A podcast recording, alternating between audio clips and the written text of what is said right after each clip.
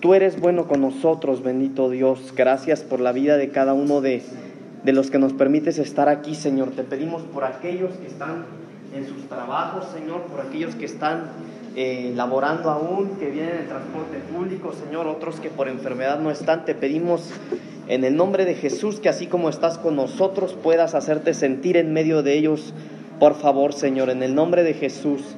Y en esta tarde, Señor, quiero suplicarte, papito lindo, que puedas poner, Señor amado, tu palabra en mi boca, Señor, para que yo pueda hablar tu palabra, Señor, a tu pueblo, por favor, en esta tarde, Señor, y que al final de esta noche tú hayas sido completamente y alabado y glorificado, Señor, en el nombre de Jesús.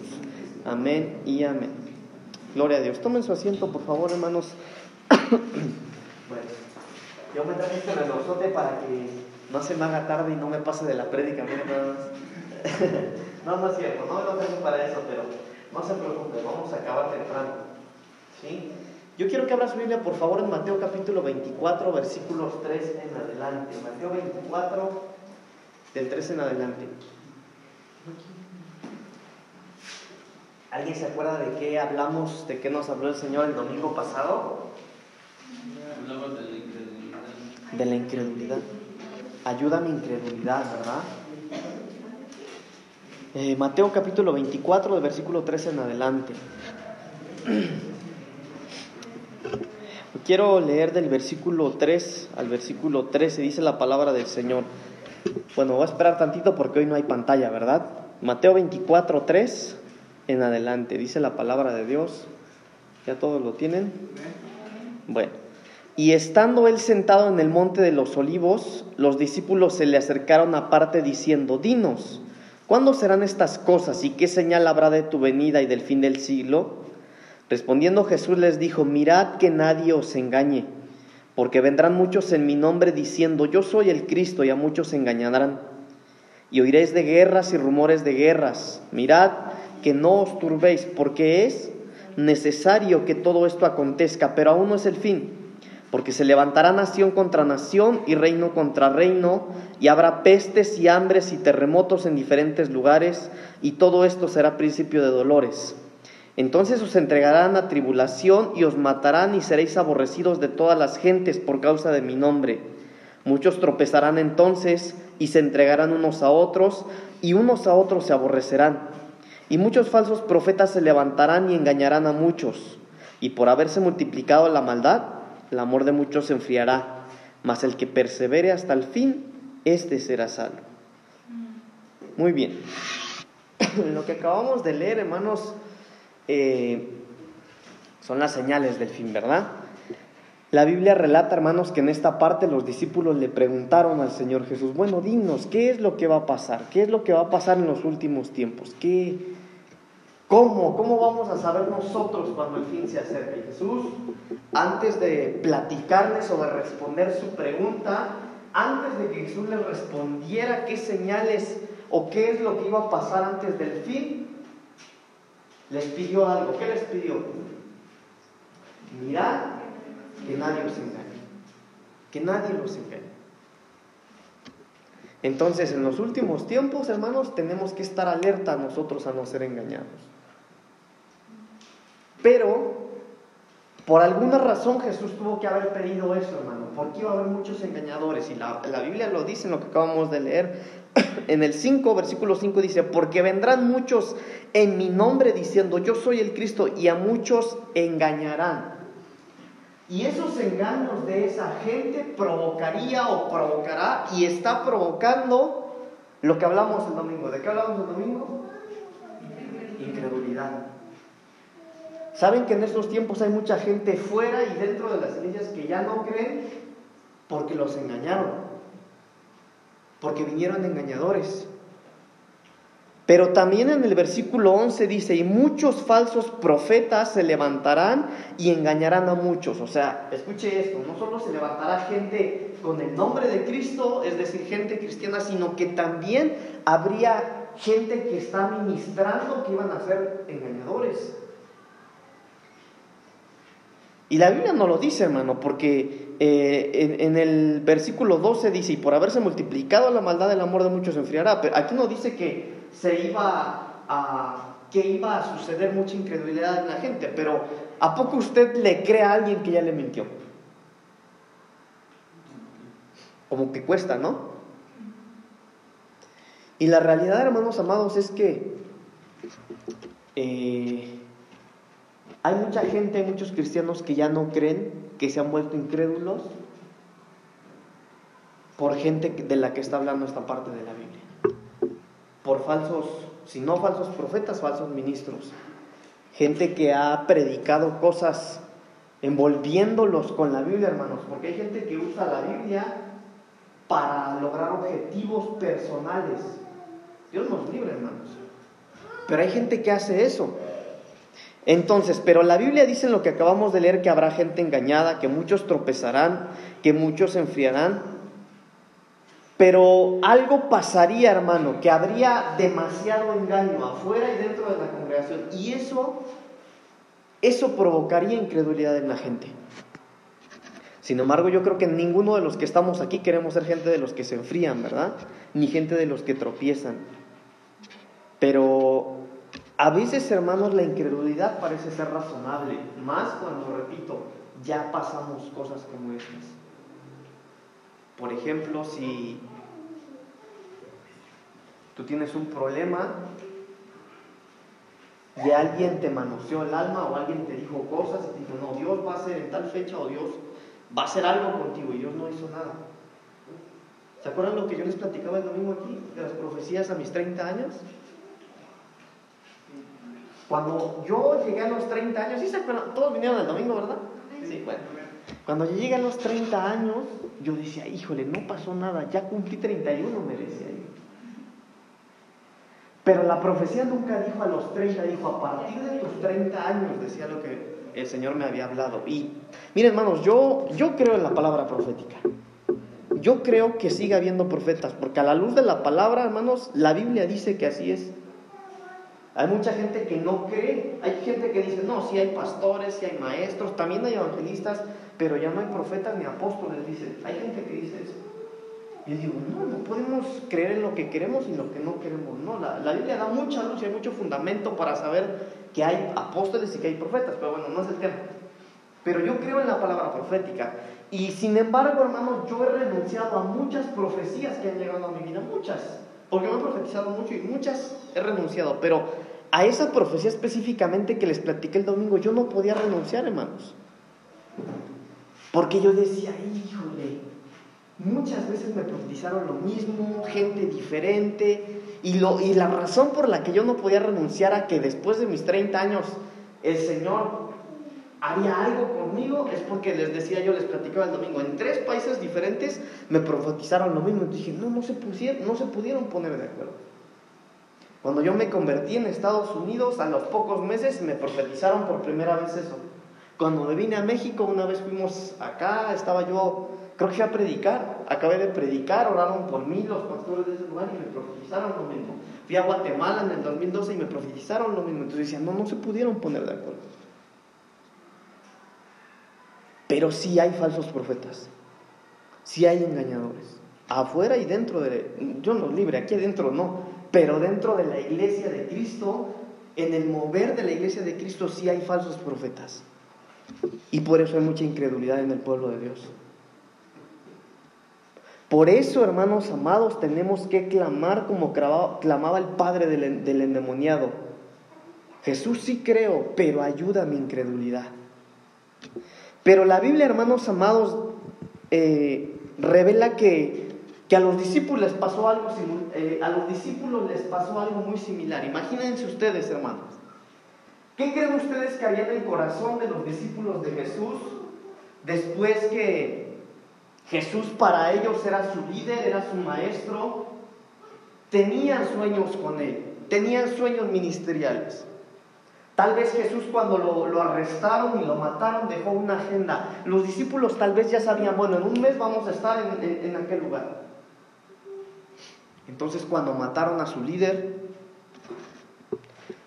cuando lo enjuiciaron, cuando lo mataron, ¿qué creen ustedes que había en su corazón? Yo creo que había miedo, porque los que seguían eran ellos. Entonces, en ese momento ya no había sueños, hermano. Ya no había proyectos, había miedo, había incredulidad. Porque todo había cambiado.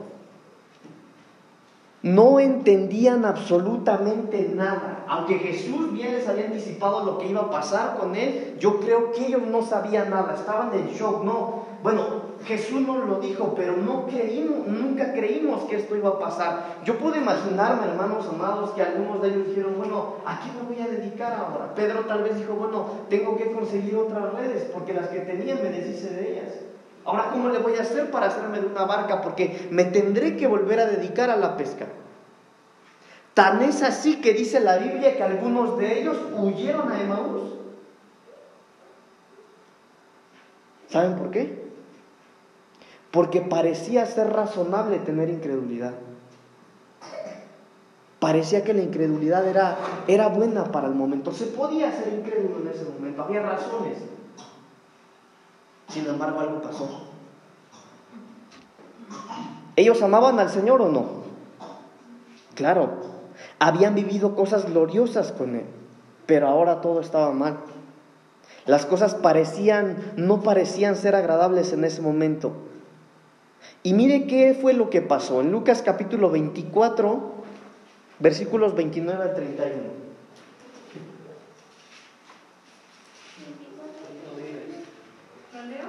Sí, por favor. 24, capítulo 24, versículos 29 al 31.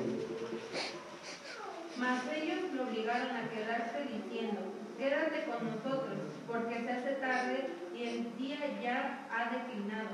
Entró pues a quedarse con ellos, y aconteció que estando sentado con ellos a la mesa, tomó el pan y lo bendijo, lo partió y les dio. Entonces les fueron abiertos los ojos y le reconocieron mas él se desapareció de su vista. Gracias. Miren, hermano. Cuando usted lee el contexto de esta parte de la Biblia, a lo mejor no lo entiende nada, porque solo leímos estos versículos, pero en el contexto de lo que acabamos de leer, la Biblia dice que cuando Jesús lo mataron, huyeron, sus discípulos se escondieron, otros no sabían qué hacer, pero estos huyeron, hermanos. Se fueron. Repito, hermano, porque yo puedo imaginarme que ellos dijeron, bueno, algo tendremos que hacer. Mataron a, nuestro líder. Jesucristo les dejó una misión que cumplir. Pero en ese momento la misión, hermano, no tenía peso alguno en sus corazones, porque había razones para la incredulidad. Y dos de estos huyeron a Emmaus. Dice la Biblia que cuando ellos huyeron, Jesucristo se les apareció en el camino. Pero era tanto, hermano, tanta la incredulidad, tanta la ceguera que había en ellos, que ellos no lo reconocieron, que ellos no sabían que era Jesús. Ojo con esto, hermano, la incredulidad nos quitará la estabilidad de nosotros como cristianos. Mire, esto es, esto es fácil de entender, esto no es tan profundo. Por ejemplo, ¿Cuántos de sus vecinos saben que usted es cristiano? No me conteste, pero ¿será que ellos se atreverán a decirle, mire, este, venga, ore por mi hijo que creo que tiene el COVID? Pero si usted no tiene la convicción en lo que usted cree, hermano, usted no va a ser estable en sus decisiones. Para empezar, mire, para empezar, le va a dar miedo. Híjole, ¿Y si le habla al pastor? Porque no hay estabilidad. Entonces, cuando no hay, hermanos, o cuando hay incredulidad en nosotros, hermanos, no podemos ser estables. Y el no ser estables es ser una persona de doble ánimo. Y la Biblia dice que alguien de doble ánimo es inconstante en todos sus caminos. Es decir, si en ti hay incredulidad, hermano, mire, la Biblia dice que el hombre de doble ánimo es inconstante en todos sus caminos, en todos, en todos. Entonces, si en ti hay incredulidad, no eres ni buen cristiano entonces. ¿Sí me doy a entender o no, hermanos? Bueno, miren. Pero lo interesante es lo siguiente, que en medio de la incredulidad, en medio de la angustia, Jesús se les apareció. Y ellos no lo reconocieron. Y la Biblia dice, hermano, en el contexto de lo que leímos versículos antes, dice que, estuvo con ellos todo el día, caminó con ellos, y dice que cuando llegaron a su casa le dijeron, bueno, ya es tarde, no te vayas, quédate con nosotros, mañana temprano te vas. Y la Biblia dice, hermano, que en el momento que ellos lo reconocieron fue cuando Jesús partió el pan y se los dio. En alguna ocasión me tocó predicar aquí, les hablaba de esta parte de la Biblia y yo les decía que yo me imaginaba, hermano, yo me imaginaba, porque así dice la Biblia, mire, 30. Y aconteció que estando sentando con, sentado con ellos a la mesa, tomó el pan y lo bendijo, lo partió y les dio. Entonces les fueron abiertos los ojos y le reconocieron, mas él se desapareció de su vista. Entonces, miren, yo me imagino así de ser. Yo me imagino al Señor Jesús con su túnica, ¿verdad? Ahí con sus ropas. Lo invitaron a quedarse y dijo, está bien, me voy a quedar con ustedes, mañana temprano me voy. Pero él pasó todo un día con ellos y después de todo un día ellos ni siquiera se habían dado cuenta que era Jesús el que estaba con ellos. Y Jesús, yo puedo pensar así, yo puedo pensar que Jesús dijo, es necesario que antes que yo me vaya, ellos sepan que yo estoy con ellos, porque vio su incredulidad, los vio sin fuerza, los vio huyendo, los vio hermanos sin sueños, vio que habían renunciado a sus principios, ya no tenían convicción, porque no se quedaron en donde Jesús les que, donde Jesús les dijo que se quedaran hasta recibir la promesa del Espíritu Santo, ellos huyeron. Ya no tenían convicciones. Y Jesús dijo, es necesario que yo me desaparezca. Y la Biblia dice que partió el pan. Y cuando partió el pan, miren, esto, esto es una revelación que yo tengo en mi corazón. Yo me imagino a Jesús partiendo el pan y cuando parte el pan, mire, esto no lo dice la Biblia, ¿sale? Porque después van a decir, no, eso se alimentó Pablito, sí me lo inventé. Pero yo me imagino la escena así. Yo me imagino al Señor Jesús sentado a la mesa, hermanos, con ellos dos, escuchándolos, los escuchó todo el día y dijo, ellos necesitan saber que soy yo el que estuve aquí con ellos. Y cuando Jesús parte el pan, hermanos, se le recorre la túnica y le ven aquí el hoyo de los clavos en sus manos. Porque la Biblia dice, hermanos, que cuando Jesús tomó el pan y lo partió, entonces les fueron abiertos los ojos, dijeron, es Jesús. Y en ese momento Jesús se desapareció de su vista. La incredulidad. ¿Cuántos aman a Dios? ¿Cuántos tienen incredulidad?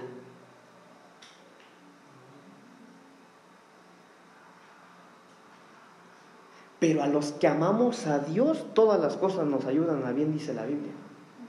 Y por mucha incredulidad que tú tengas, hermano amado, yo quiero decirle algo, conforme a lo que acabamos de leer, que cuando hay incredulidad y tu incredulidad te va a llevar a malos pasos, puede que en ese momento el Señor se te aparezca.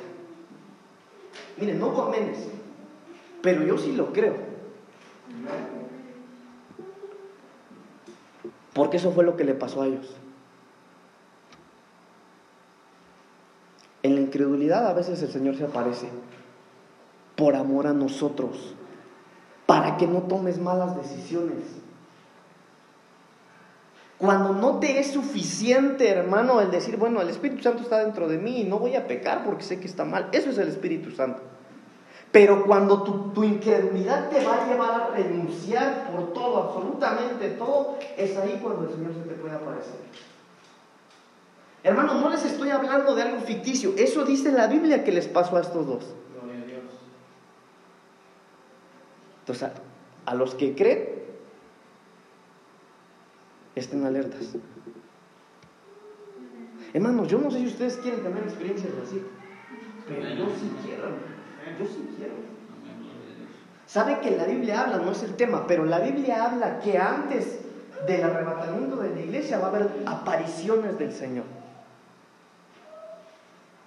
Aquí no, se- no hemos enseñado de eso, pero la Biblia lo enseña.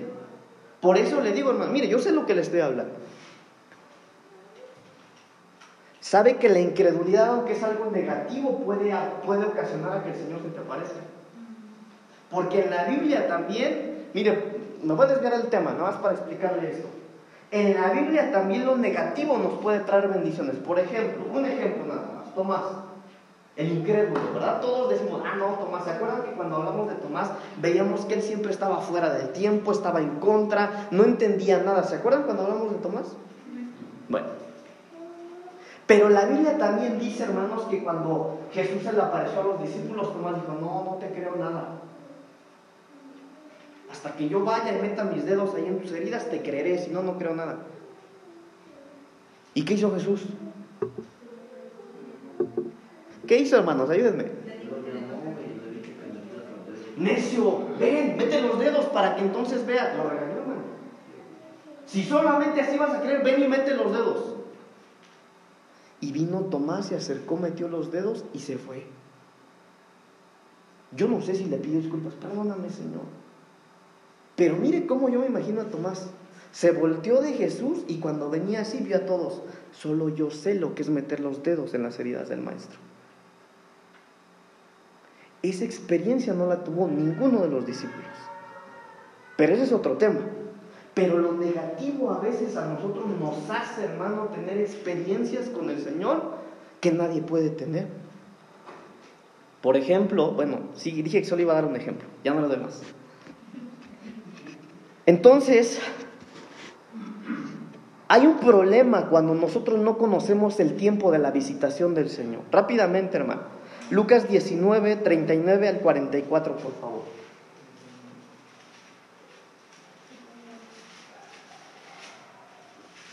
Lucas 19, 39 al 44. Léalo, por favor, hermano. Dice entonces algunos de los fariseos entre la multitud le dijeron, Maestro, reprende a tus discípulos. Él respondiendo les dijo, os digo que si estos callaran, callaran, las piedras clamarían. Y cuando llegó cerca de la ciudad, al verla, lloró sobre ella, diciendo, oh, si tú también, oh, si también tú conocieses, a lo menos en este tu día, lo que es para tu paz, mas ahora está encubierto de tus ojos, porque vendrán días sobre ti cuando tus enemigos te rodearán con vallado y te sitiarán y por todas partes te estrecharán y te derribarán a tierra y a tus hijos dentro de ti y no dejarán en ti piedra sobre tierra por cuanto no conociste el tiempo de su visitación. El tiempo de su visitación. Entonces necesitamos conocer el tiempo de la visitación del Señor, hermanos. Mire, me voy a proponer lo siguiente, si el Señor me lo confirma, claro, pero voy a tratar de hablarle la próxima vez que me toque predicar de esto, del tiempo de la visitación. Y le voy a dar el fundamento bíblico de que la palabra del Señor nos revela que en estos tiempos el Señor va a hacer visitaciones. Pero el no conocer el tiempo de la visitación del Señor a nosotros nos va a ocasionar problemas, hermanos. Ocasiona problemas, muchos problemas. Miren lo que dice Deuteronomio 26, 7 y 8. Y clamamos, Deuteronomio 26, 7 y 8. 26, 7 y 8.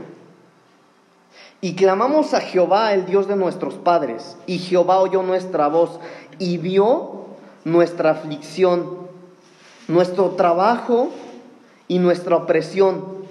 Y Jehová nos sacó de Egipto con mano fuerte, con brazo extendido, con grande espanto. ¿Y con qué? Y con señales y con milagros. Ahora, le quiero hacer una pregunta, hermano. Según este verso, bueno, nosotros como pueblo de Dios, como la iglesia de Cristo, somos, eh, o, o, el pueblo de Israel en Egipto es figura nuestra, ¿verdad? Lo hemos estudiado también y lo sabemos. Mire, versículo 7, y clamamos a Jehová, el Dios de nuestros padres, y Jehová oyó nuestra voz y vio, escuche esto, vio nuestra aflicción, nuestro trabajo y nuestra opresión aflicción, trabajo y opresión.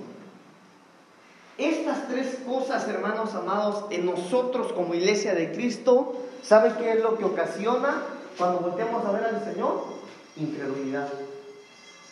Le voy a explicar por qué. Y más en estos tiempos. Por ejemplo, en el primer versículo que estudiábamos, veíamos en Mateo 24 que la Biblia dice que, que vendrán, dice que hay en estos tiempos ya, porque estamos en los últimos tiempos, que hay muchos engañadores. En nombre de Cristo dice, que se hacen pasar por Cristo, es decir, que usan el nombre de Cristo y que han engañado a gente.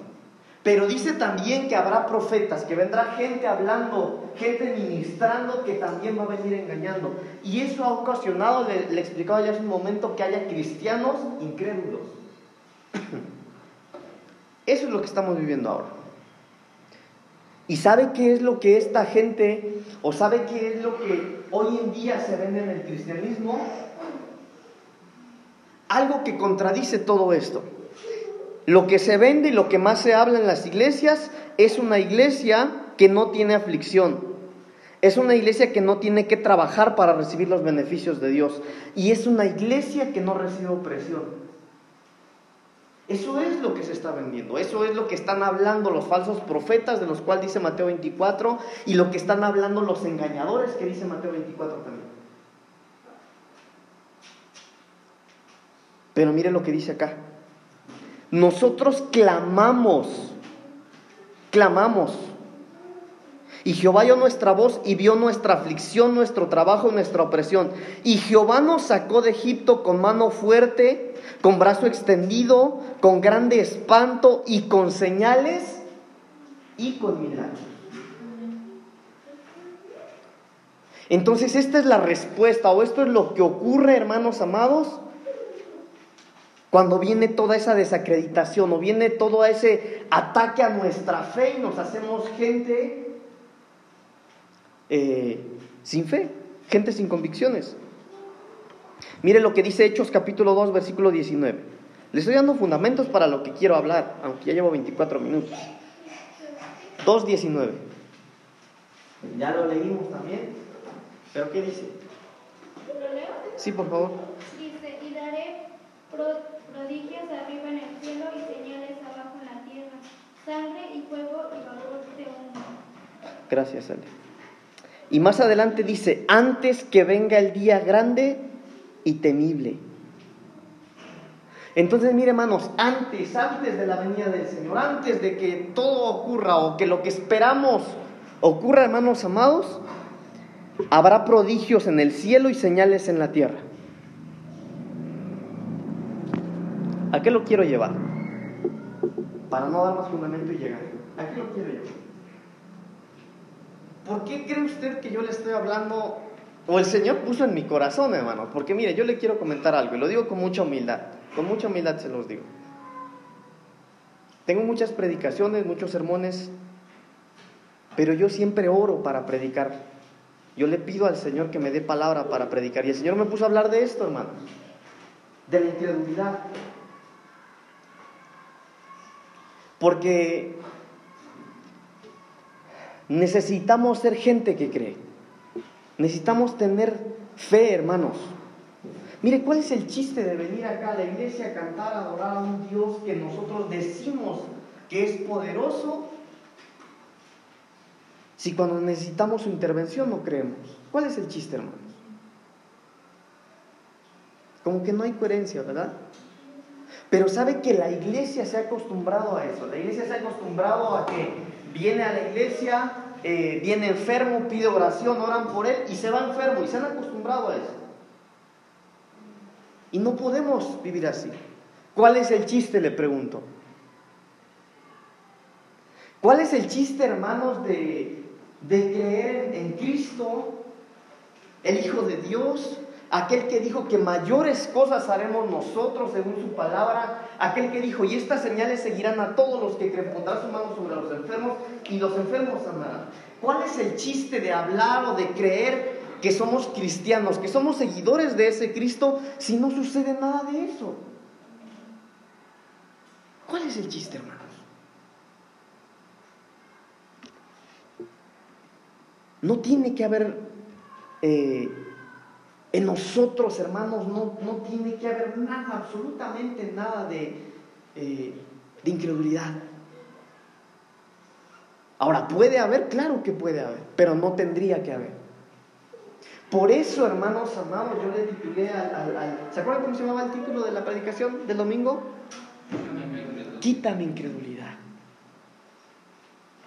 Porque se puede, hermano, se puede creer en Cristo, se puede creer en Dios siendo un incrédulo. Se puede. Y lo vimos a través de la palabra todo el domingo. Pero tenemos que dejar de ser gente incrédula.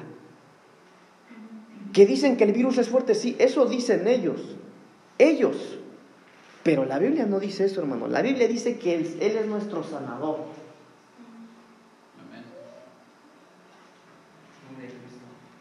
Pero necesitamos ser gente que no sea gente incrédula.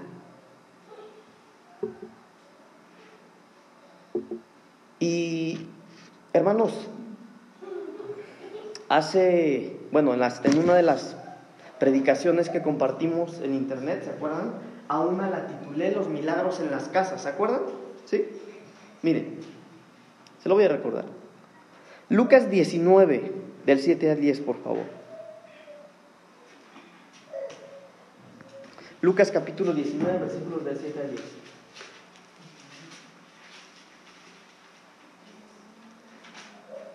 Al ver esto todos murmuraban, dice la palabra. Lucas capítulo 19, versículos 7 al 10. Al ver esto todos murmuraban diciendo que había entrado a posar con un hombre pecador. Entonces Saqueo puesto en pie dijo al Señor, He aquí, Señor, la mitad de mis bienes doy a los pobres, y si en algo he defraudado a alguno, se lo devuelvo cuadruplicado. Jesús le dijo, hoy ha venido la salvación a esta casa, por cuanto él también es hijo de Abraham, porque el Hijo del Hombre vino a buscar y a salvar lo que se había perdido, lo que se había perdido. Entonces, hermanos amados, nosotros hoy, como nunca antes, como nunca antes, hermanos, nosotros, si el Señor nos está hablando de, de, que no seamos gente incrédula, hermanos, y somos incrédulos, vayamos con Él y digamos, le quita mi incredulidad. Pero una cosa es que tú le pidas al Señor que quite tu incredulidad y que tú no quieras sacarla de ti.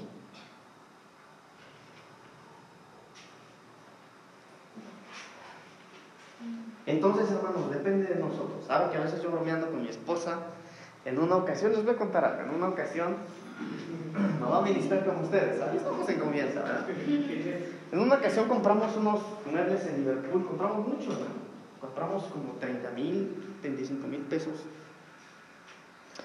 Y en ese tiempo había una...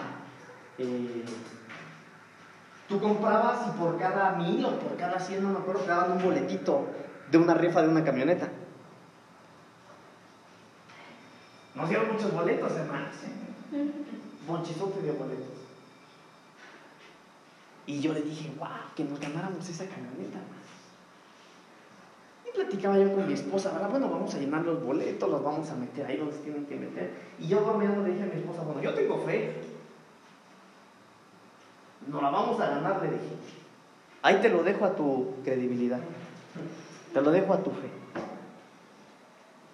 Y aunque yo bromeo, hermanos amados, la realidad es que eso es lo que el Señor hace con nosotros. Eso es lo que el Señor hace con nosotros. Porque tú no necesitas a que alguien venga y te diga, te unjo para que hables a la gente que necesita de Cristo. Te unjo para que vayas a aquellos que me necesitan. No, eso ya está en la palabra. La Biblia lo dice, hermanos. Entonces es como si el Señor nos dijera, bueno, yo quiero, te lo dejo a tu credibilidad. ¿A poco cree usted que Él no está interesado en hacer cosas, en, que usted sea usado por Él? Hermano, si el propósito de Él es que nosotros, hermano, cumplamos la gran comisión. Si el propósito de Él, hermano, al Señor no le agrada, hermano, vernos a nosotros frustrados. Pero Tal vez es la incredulidad en nosotros. Mira lo que pasó acá. Al ver esto todos murmuraban. Murmuración. ¿Sabe que nosotros aquí en la congregación tenemos que, eh, tenemos que eh, no sé cómo le vayamos a hacer, hermanos, pero yo tengo en mi corazón que podamos crear una atmósfera de fe, sin murmurar. Que tengamos la capacidad, hermano, que cuando alguien venga aquí a la iglesia, un domingo estamos todos, hermano, está nuestro pastor o está alguien y de repente viene el Espíritu Santo, que tú no necesites que alguien te pida a ti ir y ponerle la mano al que está al lado, no, que tú te acerques, vayas y eres por él. Pero a veces no lo hacemos, número uno, a veces no lo hacemos, hermanos, porque no tenemos esa convicción, porque tenemos la incredulidad. Aunque tú ves la angustia o el, o, algo el Espíritu Santo pone, en tu corazón, ¿verdad? No sé si a usted le pase, pero a veces ves a alguien quebrantado y ¿será que le voy y le pongo la mano o lo abrazo, oro por él? Pero tu incredulidad no, no te permite hacer eso. Y a veces no es la incredulidad, a veces puede ser la murmuración. Porque puede que entre nosotros no hayamos fomentado esa confianza. Puede que tal vez haya temor de que, bueno, ¿será que si oro por él o le pongo la mano, lo abrazo, oro por él? ¿Será que me van a criticar? ¿Será que se van a burlar de mí? Murmuración. Entonces no sé cómo le vamos a hacer.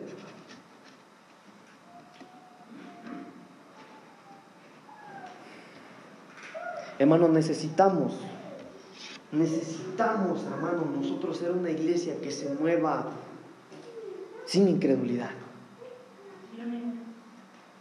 Todo empieza por ustedes, hermano, por ustedes que son las ovejitas. Mire, yo, yo me he atrevido, yo, porque yo, yo soy uno de los pastores, yo soy pastor general, pero mi papá es la cabeza, pero yo me he atrevido, hermano. Yo me he atrevido, yo le garantizo a usted que todo, cualquiera que entre enfermo aquí, si usted me dice, pastor, yo lo traje porque usted ha dicho que usted va a orar yo le doy, yo le doy garantía de que el Señor lo va a sanar. Yo le garantizo eso. Porque a mí el Señor nunca me ha dejado en vergüenzas y no lo hará. Porque el Señor no depende de mí. Hermano, su promesa es que Él nos va a sanar. Pero depende de usted.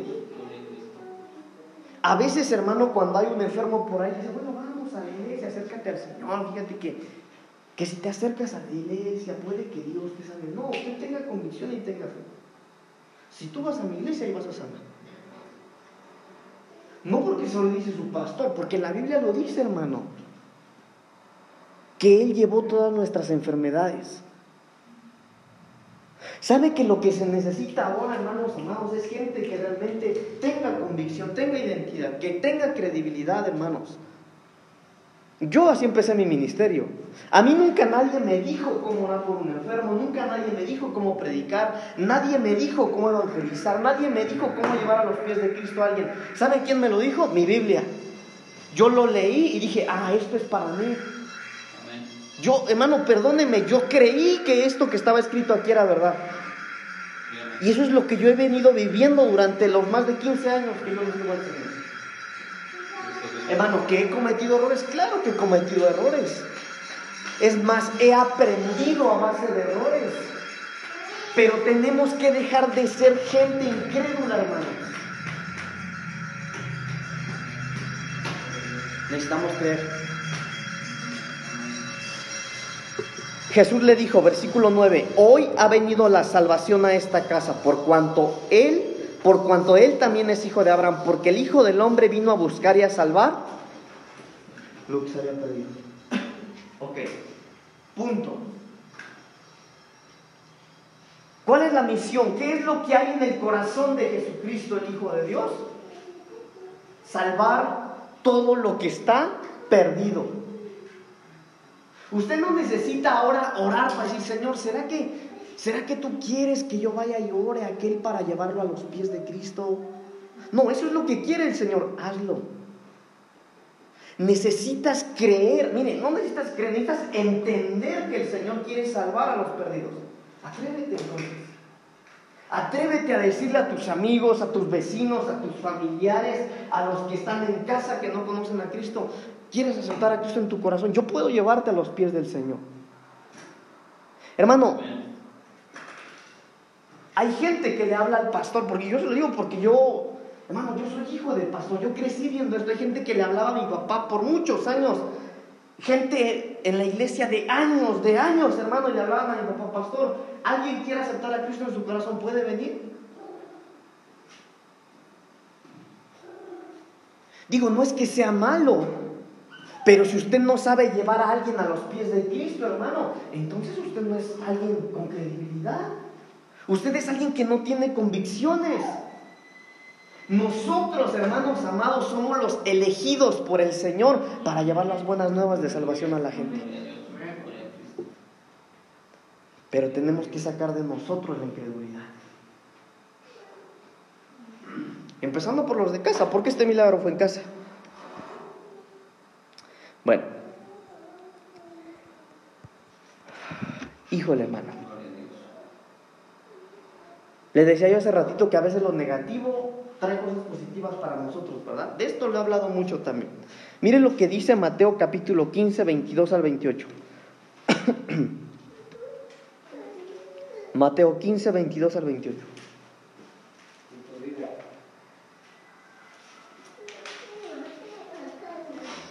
Y he aquí una mujer cananea que había salido de aquella región clamaba diciéndole, Señor, hijo de David, ten misericordia de mí. Mi hija es gravemente atormentada por un demonio. Pero Jesús no le respondió palabra. Entonces acercándose sus discípulos le rogaron diciendo, despídela, pues da voces tras nosotros. Él respondiendo dijo, no soy enviado sino a las ovejas perdidas de la casa de Israel.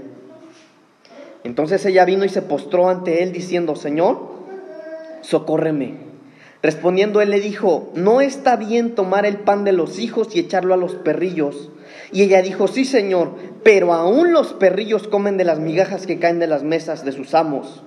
Entonces respondiendo Jesús dijo, oh mujer, grande es tu fe, hágase contigo como quieres. Y su hija fue sanada desde aquella hora. Bueno, mire algo interesante. ¿De dónde era esa mujer? Cananea. Cananea, ¿verdad? Le quiero decir algo, en ese tiempo los cananeos no eran el pueblo de Dios, ellos eran, mire, Jesús lo dijo, ellos eran perrillos, ellos eran perros, eran menospreciados. Imagínese usted a Jesús diciéndole perro a alguien. Por eso, hermanos, hay gente que piensa que Jesús era pasivo, no, hermanito, vente. No, hermano, Jesús no era así. Incluso también, hermano, tengo otro tema que algún día, si el Señor permite, se lo voy a platicar. ¿Sabe que Jesús tenía malos modales? ¿Sabe que Jesús tenía un mal carácter? Jesús no era una persona pasiva, hermano. La Biblia dice que cuando Jesús entró al templo agarró, hizo un chicote y se empezó a latigar a todos. La Biblia dice que Jesús, hermano, no se lavaba las manos para comer. La Biblia dice que Jesús en una ocasión le escupió en la boca a otro. Pero ¿sabe qué? A veces no leemos la Biblia y pensamos que Jesús no es así.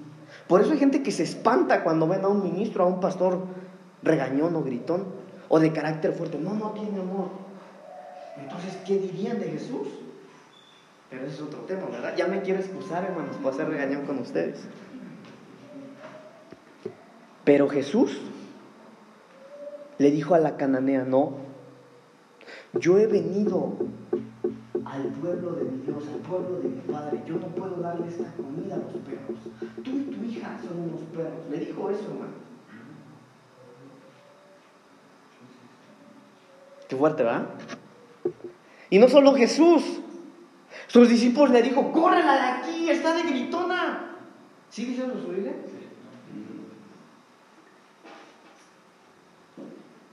Pero ella tuvo, tenía una convicción. Ella no era incrédula. Ella sabía, hermanos, que ese Jesús que iba pasando por ahí, que él podía darle libertad a su hija. Ah, hermanos. Ella no llenaba los requisitos, es más, ni del pueblo de Dios era, pero no tenía incredulidad. Creía. ¿Se acuerdan que les expliqué que era incredulidad? Incredulidad no es tener poca fe. Incredulidad es no tener nada de fe, hermano. Escuche, es no tener nada de fe. Pero ella, hermano, aunque no llenaba los requisitos, aunque no podía recibir esa bendición, escuche, tenía todos los pronósticos en su contra. A pesar de todo eso, hermanos, ella no tenía incredulidad. Y recibió.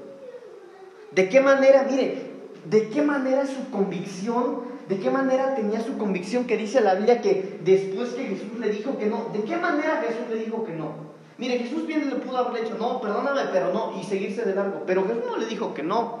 Jesús la ofendió. Jesús le dijo, no, esto no es para los perros. Jesús la ofendió, hermanos. Jesús no le dijo simplemente, ah, no, perdóname, discúlpame, mujer, para ti no puedo y me voy. No, Jesús la ofendió. Le dijo, no, no, esto no es para los perros. Pero la Biblia dice, hermano, que esta mujer respondió, sí, Jesús. Pero aún los perrillos comen de las migajas que, que caen de la mesa. Mire, yo me imagino a Jesús diciéndole, no, esto no es para los perros, y se siguió, porque lo ofendió y se siguió. Y cuando oye estas palabras de esta mujer, se detiene. Dice, wow, ¿qué es lo que acabas de decir? ¿Qué tremenda fe tienes tú, mujer? Así como es tu fe, recibe lo que me estás pidiendo. ¿Sabe por qué, hermano? Porque tenía convicciones. Porque no tenía incredulidad en su corazón. Por eso, hermano, al que cree, dice la Biblia, al que cree, todo es posible. Pero al que cree.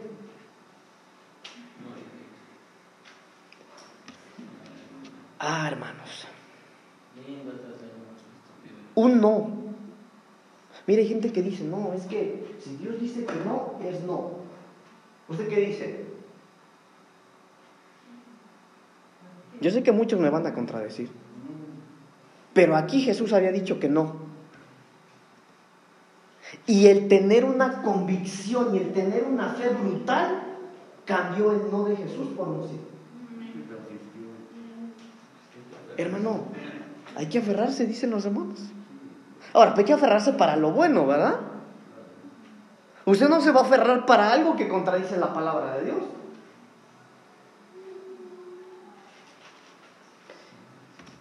Que tu fe, que tu fe, hermano, hermana, joven, señorita, muchachos, hermanos, que nosotros seamos conocidos por nuestra fe. Miren, ya ven, yo ya viví el tiempo, hermano, de, de querer glorias, yo ya lo viví. Yo ya viví los tiempos en los que los aplausos me movían, porque yo prediqué en iglesias grandes y mucho ruido hice. Yo ya pasé ese tiempo. Y no me interesa que se haga conocido el logo de la iglesia, pero sí me interesa, hermano, que cuando el Espíritu Santo a través de usted sane gente, convierta gente o algo suceda, digan, ¿de dónde viene ese? Porque él dice que es cristiano, pero no es como los demás. Porque él sí tiene fe. Hermanos, es la gente que se necesita ahora. Hermano, ¿por qué nos harían caso si los testigos de Jehová andan todos los días en la calle con una Biblia? ¿Por qué nos harían caso? ¿Sabe qué es lo que nosotros necesitamos? Y eso me lo decía el Señor desde hace unos meses, eso ha venido pesando en mi corazón. ¿Sabe qué es lo que necesitamos nosotros para llegar ahora a un mundo escéptico, rebelde, que no cree nada? ¿Sabe qué es lo que necesitamos? Lo que necesitó Moisés para llegar a un mundo igual en el que estamos ahora. Cuando Dios le habló a Moisés, Dios envió a Moisés a un pueblo con las mismas características como está la sociedad ahora. Escéptico, rebelde, incrédulo, y por esa razón Moisés le dijo, Señor, pero no me van a creer que tú me enviaste. ¿Se acuerdan que Jesús le dijo eso a Jesús? ¿Y qué le pidió o qué le dio Dios? ¿Qué le dio Dios? ¿Qué le dio? Una vara. ¿Y qué hacía esa vara? ¿Qué hacía, hermano? Milagros. Milagros. Señales. Hermano, la gente no nos va a creer. Perdónenme, perdónenme. No nos va a creer. Pero yo le puedo asegurar, hermano, que no necesitamos ni evangelizar. Si la gente se entera que aquí se sanan los enfermos, hermano, ellos van a tocar la puerta a ver a qué empieza el culto. Pero necesitamos creer. ¿No será que alguno vendrá? Imagínese usted, entra una silla de ruedas ahí Pastor, traje este enfermo para que oren por él. Amén. Ahorita se va a levantar. Puede decir tu pastor. Pero no faltará uno que mmm, quién sabe. Mi hermano, por eso le decía yo, y perdóneme hermano, pero yo, mire, yo a veces soy bruto, hermano. A veces, no siempre. Pero ¿sabe que esa frase que yo le mencioné el domingo hasta la escribí porque el Señor la puso en mi corazón? Por eso le digo, hermano, no me van a creer si no han leído su Biblia, pero Jesús era así. Y yo el domingo le dije, aquel que no tenga fe, mejor que me abra la boca. Que se calle aquel que no tiene fe. Porque el que no tiene fe, hermano, habla para decir puras tonterías. Mm, ¿Quién sabe si se sabe? No se necesita mucha oración para levantar un enfermo de la silla de ruedas. Perdóneme, la Biblia no dice eso. La Biblia dice que estas señales seguirán a todos los que creen. No dice a los que ayunen, a los que oren. No. Eso no dice la Biblia. Pero se necesitan convicciones. Se necesita no tener dentro de nosotros ninguna duda, hermano. Porque no es por nosotros, hermano. Es por Él.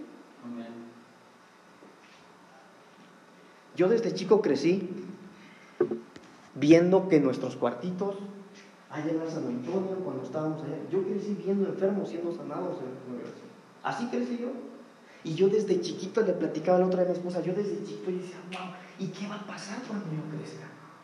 ¿Qué va a pasar cuando yo ore por los enfermos cuando yo sea grande? Si yo veo que mis papás oran, yo veo que los hermanos oran, ¿qué va a pasar cuando yo crezca?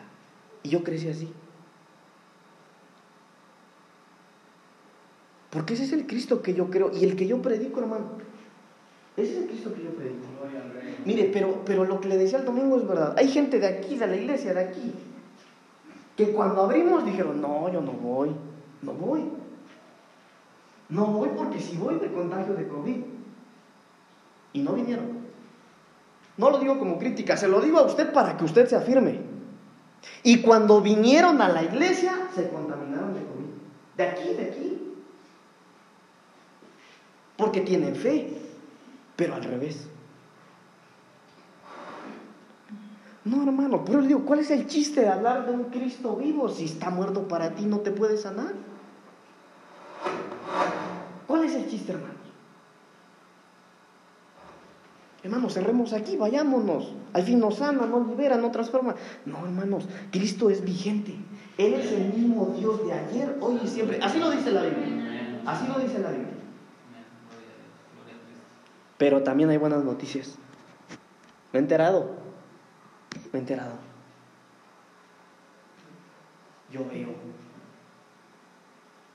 Yo veo cómo miembros de su familia que no venían vienen. Me he enterado de gente que se ha atrevido a orar, de aquí de la iglesia, que se ha atrevido a orar y que el Señor ha sanado. Eso, hermanos, eso es lo que somos. Eso es lo que somos.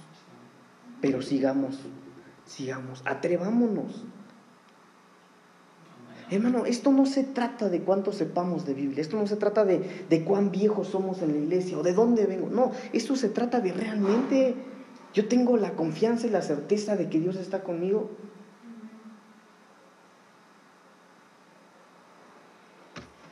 Ay, hermano, se me fue el tiempo. Solo toqué un punto, uno. No pude terminar. Póngase de pie, vamos a orar. Vamos a orar.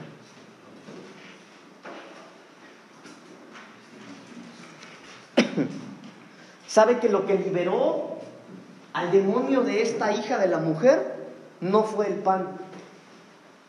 Algunos creen que cuando la mujer dijo, sí Jesús, pero las migajas que caen de la mesa pueden comer los perros. ¿Sabe que lo que liberó de los demonios a esta muchacha, a esta hija, fueron las migajas? Fueron las migajas. Por eso Jesús dijo, aquel que tenga fe así, mire, así, como un granito de mostaza, va a tener la capacidad de decirle a ese monte, muévete para allá, se no